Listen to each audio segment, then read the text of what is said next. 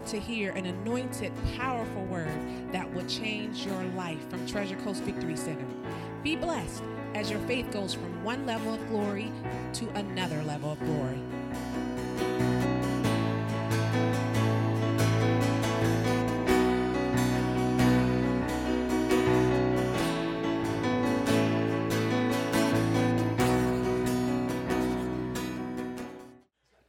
All right, take your Bibles this morning, go to Ephesians chapter 2.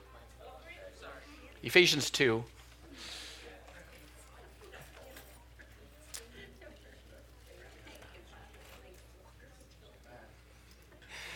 All right, Ephesians 2, are you there? Yeah. All right, we've been talking about, of course, righteousness, you being made the righteousness of God in Christ. It's funny because the word she gave this morning there, the reason why people fear is because they don't have a right relationship with God. The people, why they don't have time to be with him is because they don't have a right relationship with God. So if we can teach you that you are the righteousness of God and have a relationship with God, all those things go bye-bye, praise God, in your life. Say bye-bye. Bye-bye. All right, Ephesians chapter 2. Look at verse 19. This is talking to you. It says, now, when? Now, therefore, you are no more strangers and foreigners, but you are now fellow citizens with the saints and of the household of God. Now, how many know that's good news this morning? So it's telling you here that you're a citizen. Now, when you got born again and you received Jesus Christ, your Lord and Savior, you became an actual citizen of an actual country. Heaven is a country. It's invisible, but it's still real, and you became a citizen of the kingdom of heaven at that time. Say, I'm a citizen of heaven. And notice you are also sons and daughters of God. Hallelujah. That means God is really your father. How many of you know that? You're really his child, praise God, and you're no longer a stranger, and you're not a foreigner. Now, when I was growing up, I taught I was a lowly servant. I taught I was a weakling. I taught I was a failure. And that's because the attitude of religion, basically, that separates itself from God, separated us from God by our thought life. We are not sinners. We are not servants. We are sons and daughters of the living God. Now, once you get born again, get in the kingdom of God, one of the biggest changes you're going to have to make is right up here. You're going to have to change to the fact of who you've now been instantly made by a miracle when you got born again. If you're not born again, you have not experienced this, so I would suggest that you receive Jesus Christ, your Lord and Savior, and get born again, and that will help you out a whole bunch, praise God. So notice, you got to get God's mentality, actually a son mentality. Say a son mentality. Son. Now, you know, as a son in a family, basically, I mean, if you're with your family, you walk around, you do whatever you want in the house. There's no friction there. There's no, I'm afraid to talk to this person or that. There's nothing between you and your father, you and your mother. And it's the same way when you got born into the kingdom. Because of what Jesus did, he made you righteous. Say righteous. He restored righteousness back to each and every one of us. That gave us right standing with him, right standing with the devil, right standing against sickness and disease, a right standing in all those things to where it made you a king and it actually made you a ruler. So I want to start thinking like a son. I want to start acting like a son. And I want to start living like a son. And righteousness gives that to us. It gives us fellowship with God once again, just like you have fellowship with someone in here this morning. We have the hug-a-thon. Everybody goes around, hey, how you doing? And it's the same way with God. You've got that same relationship this morning without Sunday morning, without the caffeine. You can do that any day of the week, praise God. It works for you, glory to God. So we're not servants. We're not sinners. We are sons. And the Bible also says we are heirs. Heirs of God and joint heirs with Christ Jesus. That means everything the Father has belongs to you. We're just in an access mode, and that access is through the Spirit of God. So don't get upset at someone else who's accessing more than you. Right. Find out how they're accessing it and start accessing it with them, and you can both be happy together. Praise God. Hallelujah. That's why God is no respecter of persons. Glory to God. All right, go to Romans chapter 4.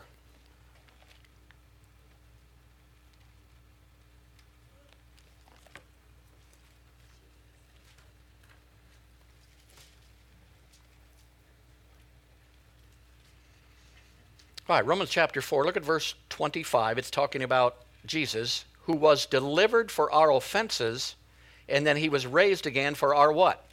So notice, once again, everything Jesus did on the cross, he didn't do anything for himself. He didn't need anything. He didn't need to defeat the devil. He didn't need to be justified. He didn't need to become righteous because how many know he already was? So he took our sin on the cross, our unrighteousness to the cross, and here it says when he was raised from the dead, he was raised for our justification. Say justification. So the day that he was raised from the dead, justification was available to every human being in the earth, and after that, it was already provided when he was raised from the dead. So basically at that time, we could become justified. Justification is just as if I had never sinned. Now, how many know that's a good place to be? But once again, if you're in that position, but you're still thinking outside that position, it's not going to benefit you. You don't activate anything in the spirit that you don't believe.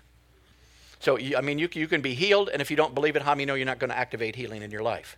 You can have peace, but if you don't activate it in your life, if you don't believe it, you don't have it. We're not believing God for things. We're believing in things that God has already given us. I need some peace. No, you don't. You need to believe in the peace that God already provided for you. I'm believing for righteousness. Well, just keep believing. You're going to be believing for a long time. You believe in the righteousness that He provided. Basically, faith just receives from God what He already provided for me. And how many know that's got to be received? You've got to receive it. And the only way you receive it is by hearing the Word of God, which brings faith. Faith comes by hearing, and by hearing the Word of God. So I need to have faith, first of all, in God. How many know you had to have faith in God? It's not like He appeared to you in your bedroom and said, "Here I am," or anything. You had to believe in something you couldn't see that was really there. He was really there. How many of you got to believe in heaven? I mean, oh, it's really there. How many of you been there? But it's really there. Praise God. So we believe in that. We don't believe for it. We believe in it because these are things that are already provided for us. I'll tell you, if grace didn't supply it, don't believe in it. See, everybody wants to believe in everything. Believe in this. No, grace either provided it or it didn't. If it provided it, then you can believe for it. If not, then you can't believe for it. So He was raised again for our justification. Say justification. Justification. So the moment that I got born again, December 21st, 1985, 7 o'clock in the evening,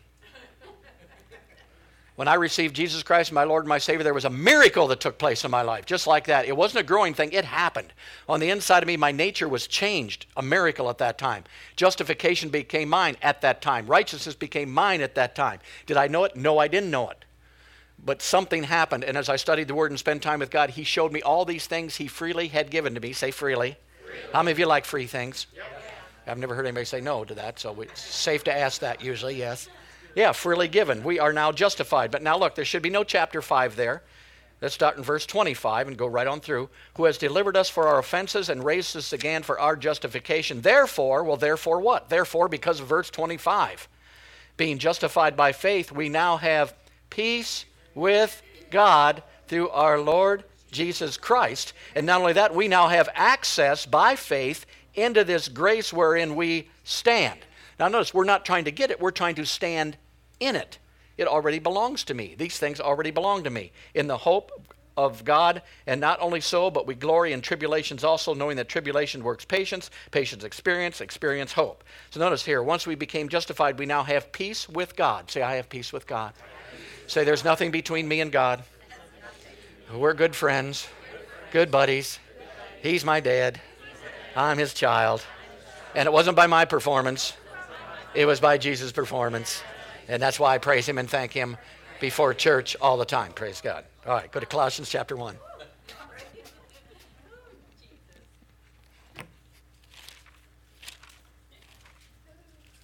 Thank God we didn't have to work for all these things, and we'd still be working.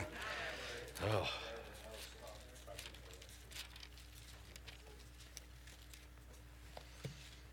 All right, Colossians chapter 1, look at verse 18. Talking about Jesus, it says, He is the head of the body. Who's the body? Jesus. And He is the head of the body, the church, who we are, who is the beginning, the firstborn from the dead, that in all things He might have the preeminence. Notice, Jesus was the what? Firstborn. Say firstborn. Firstborn. Now notice, Jesus had to be born again. I know nobody likes that sometimes, but it's true. Jesus took on our sin, became our unrighteousness, and basically He died not only physically, but immediately He died spiritually. Remember He said, my God, why hast thou... Well, why did He forsake Him? Because He took your sin, He took your failures at that time. He died spiritually, and He needed to be born again. And here it says, what was His number? He was the firstborn from the dead. Now, I don't know what number I am, and I don't care. I might have been 2,642,000 born, but I don't care because I was born again. But He was the firstborn from the dead. He was the one who was born again. He was made alive again. And basically when He did that, it's so good because He took on all the sin of the world. He took on all the evil of the world. He took on all the sickness of the world. And the day that He got born again, He went right into the holies of holies to His Father. Oh my gosh, that's good. He didn't have to stop in purgatory and do penance. Didn't have to hold up someplace. That justification was strong enough to completely deliver Him of all the sin that was placed on Him by us, and He walked right into the throne room My God. Now, you know what that means? That means that you, once you got born again, can walk. That's why it says, come feverishly into the throne of God. No, we come boldly, don't we? We come boldly to the throne of grace that's been provided for us. So you can come boldly to God. You don't have to come whimpering or begging or trying to manipulate him. If you got something you want to say to him, say it to him, praise God. Believe me, he's heard it all. You're not going to surprise him. He's not going to fall off the throne if you do something extra wrong in your opinion. No, but notice when Jesus did that, basically, and we now have peace with God, and he is the firstborn. So how many know you have a number?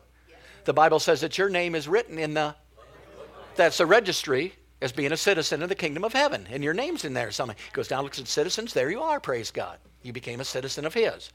Hallelujah. Okay, go to Romans chapter 3.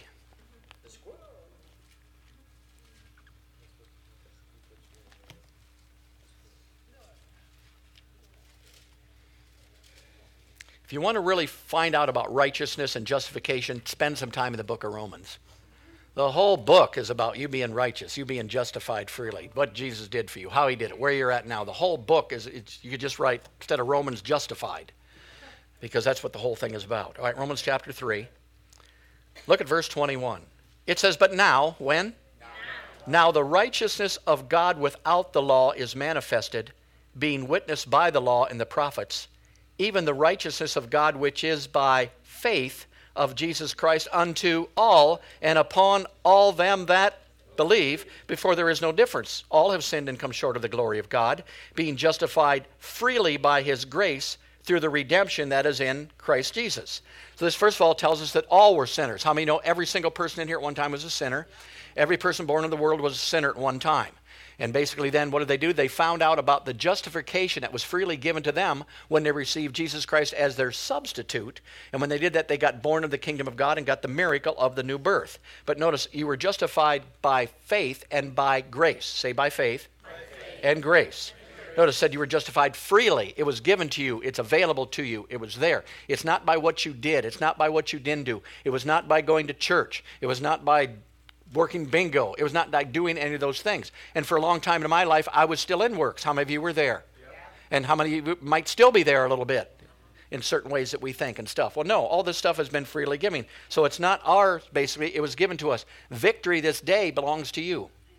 The whole church waits and waits and waits and waits to get in victory, not understanding that they already are in.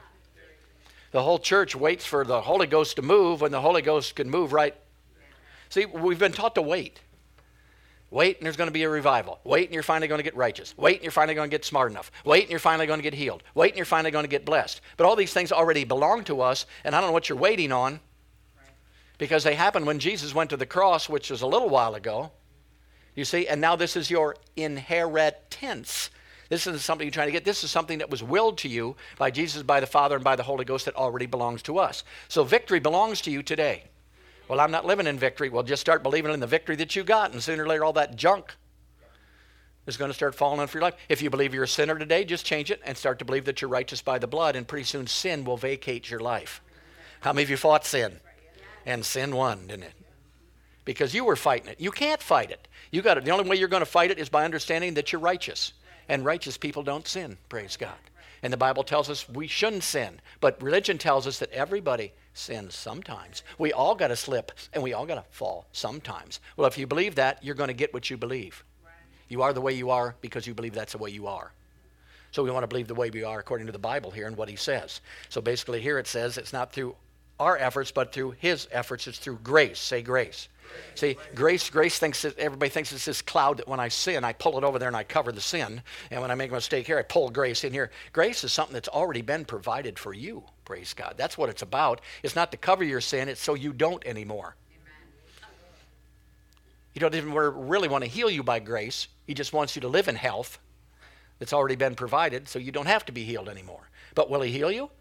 Yes, he will, won't he? He's God. He's your Father. He wants you healed. So faith simply receives what grace has already provided for each and every one of us. If you're trying to get something from God, chances are you're in the law. And what was the law? That was given to the people back in the old days whose nature never got changed.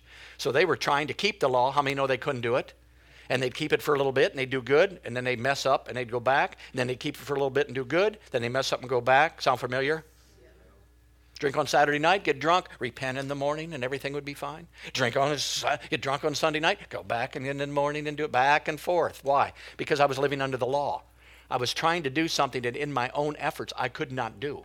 I could not get free from alcohol by myself. I couldn't quit. Believe me, I did. About 5,642 times. But then I always went right back to drinking, praise God. Why is that? Because in my own ability, I couldn't do it. I could break off it for a little bit. You know, it's like anything else in your life that you're trying to get out. Sometimes we do good for a little bit. Yeah. And then once we just... And here's the thing. Once you don't do it, you just say, well, that's it. Ever do that? I tried. It didn't work. You know, I quit eating at Golden Corral after 4 days in a row, and I quit for 2 days, but now I'm back there every single day again and eating and doing whatever. And why is that? Because we couldn't do it. You couldn't do it at that time. You had a sin nature on the inside. So that sin nature now has been broken off of me, and I can believe who I am and who God tells me I am. We're right there. Look at Romans 4.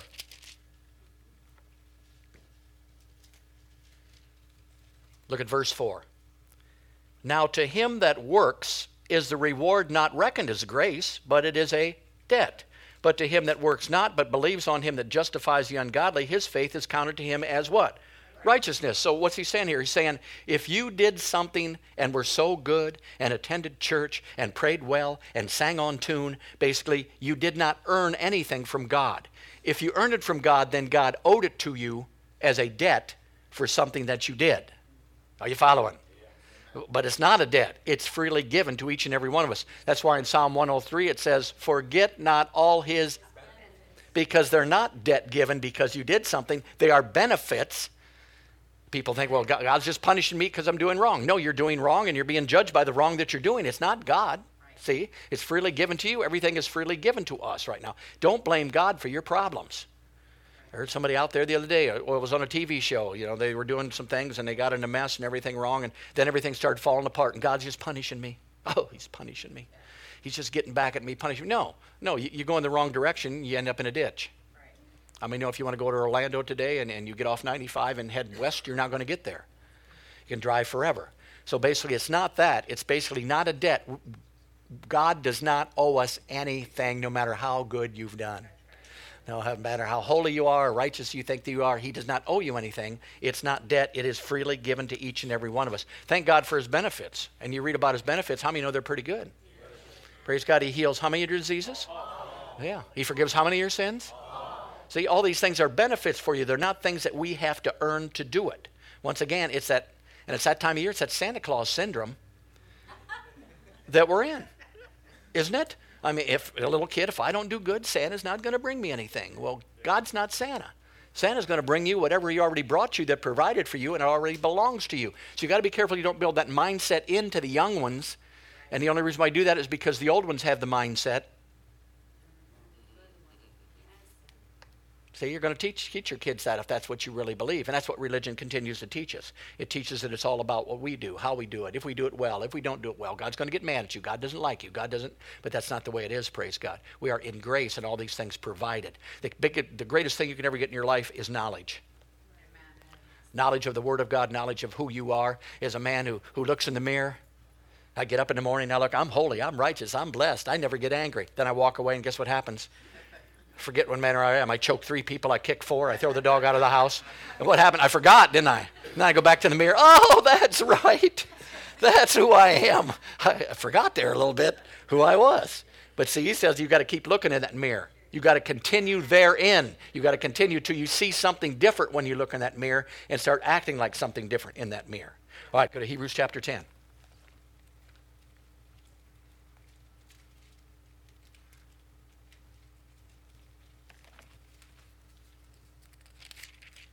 This really, when I got these revelations, it really helped me to have more peace and joy and praise and excitement and everything for Jesus, because I found out he did all this stuff for me. Up until that time, I thought I was working for it, see? And when I was doing good and something bad happened in my life, I wondered what the heck was the matter with God, because I don't know why he was doing that to me when I'm such a good boy. I mean, I'm at the top of the list and everything's going wrong in my life. I didn't understand that he had already given me the provision to take care of that problem that I was running into, and it wasn't up to him to do it. So basically, you got to understand your relationship with God. He wants the best for you. Yes. He needs you to succeed in every area of your life. If you're broke, you can't do what he wants you to do. If you're sick, you can't do what he wants you to do. And it's a reflection on him because he created you. He made the product, and now the product stinks, and who's going to get charged, you know? Your wash machine breaks down, and it's a GE. You're going to call GE, and you're going to give them a slight piece of your mind, praise God. And how many know they'll come fix it? They'll take care of it because they want to protect their name. Well, God has given us everything. He wants you to succeed at every... He's never against you. The Bible said he's actually for you. He's not against you. All right, Hebrews chapter 10. Look at verse 1. For the law, trying to do all we could with good works, having a shadow of the good things to come, not the very image of the things, can never, with those sacrifices which they offered year by year, continually make the comers thereto perfect. It wouldn't work. For then would they not have ceased to be offered, because that the worshipers, once purged, should have no more conscience of sins. But in those sacrifices there is a remembrance again made of the sins. So in the Old Testament, the high priest went in once a year. He put the blood of animals in there to atone for the blood of the people. What did that do? It did not remove the sin. It covered the sin. If you have a cut on your arm, would you rather have a Band-Aid on it or rather have it healed? All right, well, the Old Testament was a Band-Aid. He just put a Band-Aid over sin because that's all that blood of animals could do. It couldn't wipe sin away. So now it talks about in verse, look at verse 12, Hebrews 10:12. But this man, talking about Jesus, after he had offered one sacrifice for sins forever, stopped doing penance, he sat down on the right hand of God from henceforth, expecting his enemies to be made his footstool. For by one offering has he perfected forever them that are sanctified, whereof the Holy Ghost also is a witness to us. For after that he had said before, this is the covenant that I'll make with them. After those days, says the Lord, I will put my laws now in their hearts, and in their minds I will write them, and their sins and their iniquities I will remember how long? No more. So this is our covenant. Don't go back over that one. We're done with that one. You can't live under the old covenant. Under the new covenant, Jesus one time wiped away all our sins. One time made us righteous. One time made us holy. One time did everything that we needed to be done for us. And here's the best thing. We're in a kingdom. Say a kingdom. How many know in a kingdom there's a king and there's people? All right. If you watch any movie, any of the old movies, or you think about it, when you got a kingdom like that, basically the people are there, if they have to die to protect the king. You ever seen any of them movies? You know, they're all dressed up and that stuff. Well, notice, in God's kingdom, it's different. The king died to save the people. God, that's so good to me. You ain't going to find a king that's going to do that in the worldly realm. I'll tell you that right now. You ain't going to find me to do that in the worldly realm, probably. But notice, he did. The king died for the people, not the other way around. So that shows you that our concept of kingdom and his concept of kingdom are two different things. He's for the people. He wants you to succeed. He wants, in a regular kingdom of the world, the king wants to succeed. And he'll do it whatever he has to do to take from you or get you to do or whatever. But notice, he died for us. Say, he died for me. Now, there's people out there right now who don't know these kind of things. They're known as fallen man. Anybody who's born again, who's not saved, is fallen man. How many know they have no standing with God whatsoever right now? They have no citizenship in the kingdom of God right now whatsoever. They are illegal aliens to the kingdom of God. They're basically convicts in a state penitentiary with no parole. I mean, they can't do enough time to get out. They can't do enough good works to get out. They can't serve it long enough. They can't do it. They can't do anything. Basically, they are in union with the devil. You think, well, why does my relation act like that? Well, it's pretty obvious. They're not born again. They're in union with the devil. Every man born into the world is helpless, and they are hopeless, praise God. They can't do anything. That's why it's important for us to do what we're supposed to do and bring people into the kingdom of God. I mean, you got in somehow, didn't you? You just weren't walking down the street and a lightning bolt hit you, and all at once you said, my gosh, you know, it happened to Saul, but it doesn't happen to us. Somebody either had to say that, you're watching TV, somebody explained it to it or whatever, and at that time it told you you could come out of your helpless, hopeless situation and get into something else. And why is that? Because of what Jesus has already done on the cross. People say, well, like December 21st, 1985, when I got saved, how many I could have got saved December 19th, 1985? Maybe even December 2nd, 1985. Yeah, it was already available for me. So everybody always says, and I do, God saved me that day. No, God saved me a long time ago, but I didn't enter into my salvation. Well, God also healed you a long time ago. Now you must enter into that. See, God gave you joy available that day. Now you just got to enter into the and enter into the peace and enter into the righteousness and enter into all these things. They're already provided for you on the cross of Calvary. They already belong to each and every one of us. All right, go to 2 Corinthians chapter 5.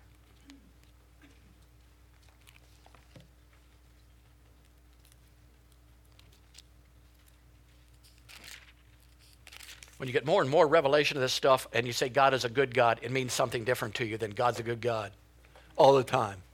How's God? He's a good God. How is he? All the time. Don't do nothing for me, but God's a good God all the time. Well, when you find out that he already did everything and start taking advantage of it, you find out that God is a good God.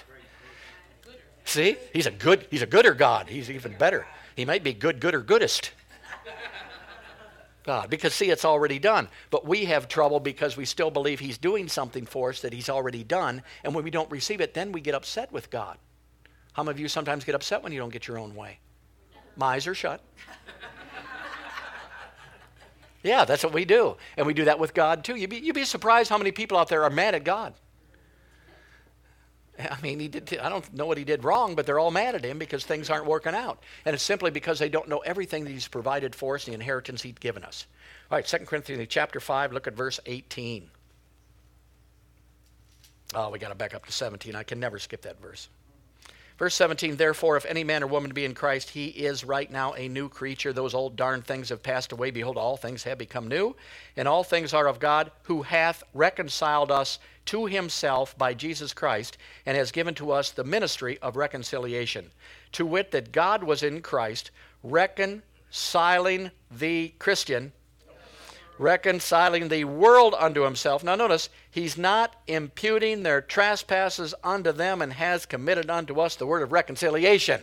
Now the first thing that I always did was, when I tried to get somebody born again, I tried to get him to confess all their sins. And then I found out he's not even holding the sins that I'm trying to get him to confess against them, but I'm getting them to confess the sins that he's not holding against them, because that's what I was taught to do. I was doing this stuff. Come on. That's what we're taught to do, isn't it? Are you sorry for your sins? Let me hear all your sins, and then you get born again. God says, I don't even remember his sins. Just get him born again, would you please? See?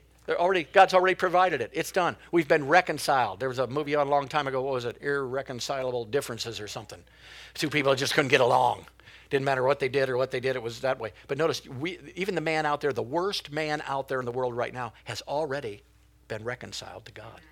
Reconciliation is theirs to take. And how many know that miracle will work whether you were an alcoholic, whether you were a druggie, whether you were good, terrible, rotten to the core? That miracle takes place on the inside of each and every person, and they're instantly changed by the power of God. So any person out there, no matter how wicked they are, how many know there's some out there? Yeah. How wicked they are, simply by receiving Jesus Christ, can be instantly changed and transformed into this new spiritual being, and could change the entire world. I mean, look at Paul. My God, he was going around killing Christians. That's what he did for a living before he got saved. And then nobody even wanted to talk to him after he got saved. He had a reputation. How many know he had a reputation? Yeah. Well, guess good news. Paul's coming to preach. I ain't coming to church that day. My God. I just checked my life insurance. It ain't that good. I ain't going there when he's preaching. But it had to be hard for him. Now, he had to shake that old reputation. How many know we got to shake our old reputation? We're no good. You're never going to amount to anything. You're going to end up in jail. Nothing ever works right for you. Just a sinner saved by grace. All this stuff we got to shake. Shake everybody. All right, we'll sweep it up after we're done here. Praise God. Get the broom out and do it. Yeah, we got to shake the same thing. Paul had to shake a mentality there, because he was good at being bad. Wasn't he? He was an expert at being bad, praise God. He was all the way to where he's getting notes and everything else, go around and kill people. So here it says we've reconciled. So the secret of victory and the secret of walking in things as God is to have this victorious attitude, this fearless attitude, this righteous man attitude, this justification attitude, this attitude of who you are. You're a king. You rule over situations. You're not afraid of anything, much like what we heard in her word this morning. You're not afraid of anything. Why should you be? You're a king and a priest unto God, and you're a child of the living God, praise God. Whether you know it or not this morning, you're a ruler. You've been put here to rule, praise God. You're a son of God. You're who your real daddy told you are, not anybody else who told you something.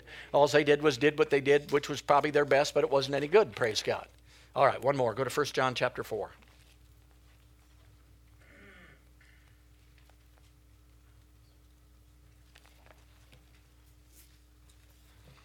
and you walk around and you go to some Christian thing sometime and everybody's coming, all different Christians from everybody, and somebody walks up and you say, how you doing? You say, blessed, healed, justified, glorified, full of the power of God, full of the anointing of God. How many know they'll probably get exited? Either put a white suit on you and put you in a padded cell, or they're not going to come back and ask you how you are anymore. See, because people don't want to hear that. That's not what they're taught. They think it's blasphemy. They think it's everything else. But it's what he freely provided for each and every one of us. Praise God. You're all going to open your presents on Christmas morning. Why not open your spiritual presents today and stop waiting until Christmas for it to happen? Praise God. Because they already belong to us. All right, 1 John chapter 4. Look at verse 17. It says, herein is our love made perfect, that we may have boldness in the day of judgment, because as he is, so are we. Where? So as he is, where is he now? See the right hand of the Father. Where are we?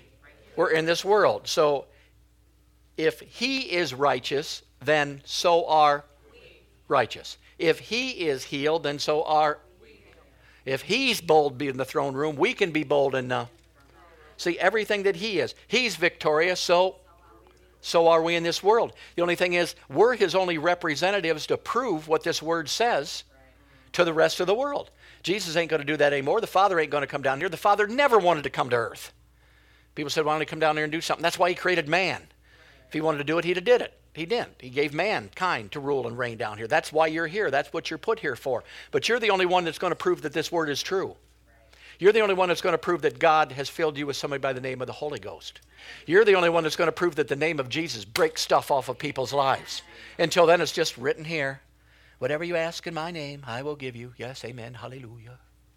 But then if you're not practicing that and doing it, I mean, you walk up to somebody and say, in the name of Jesus, be healed from head to toe, and they get healed. How many know they're going to believe that something's real here? But they're not going to believe it until it's demonstrated. Say demonstration.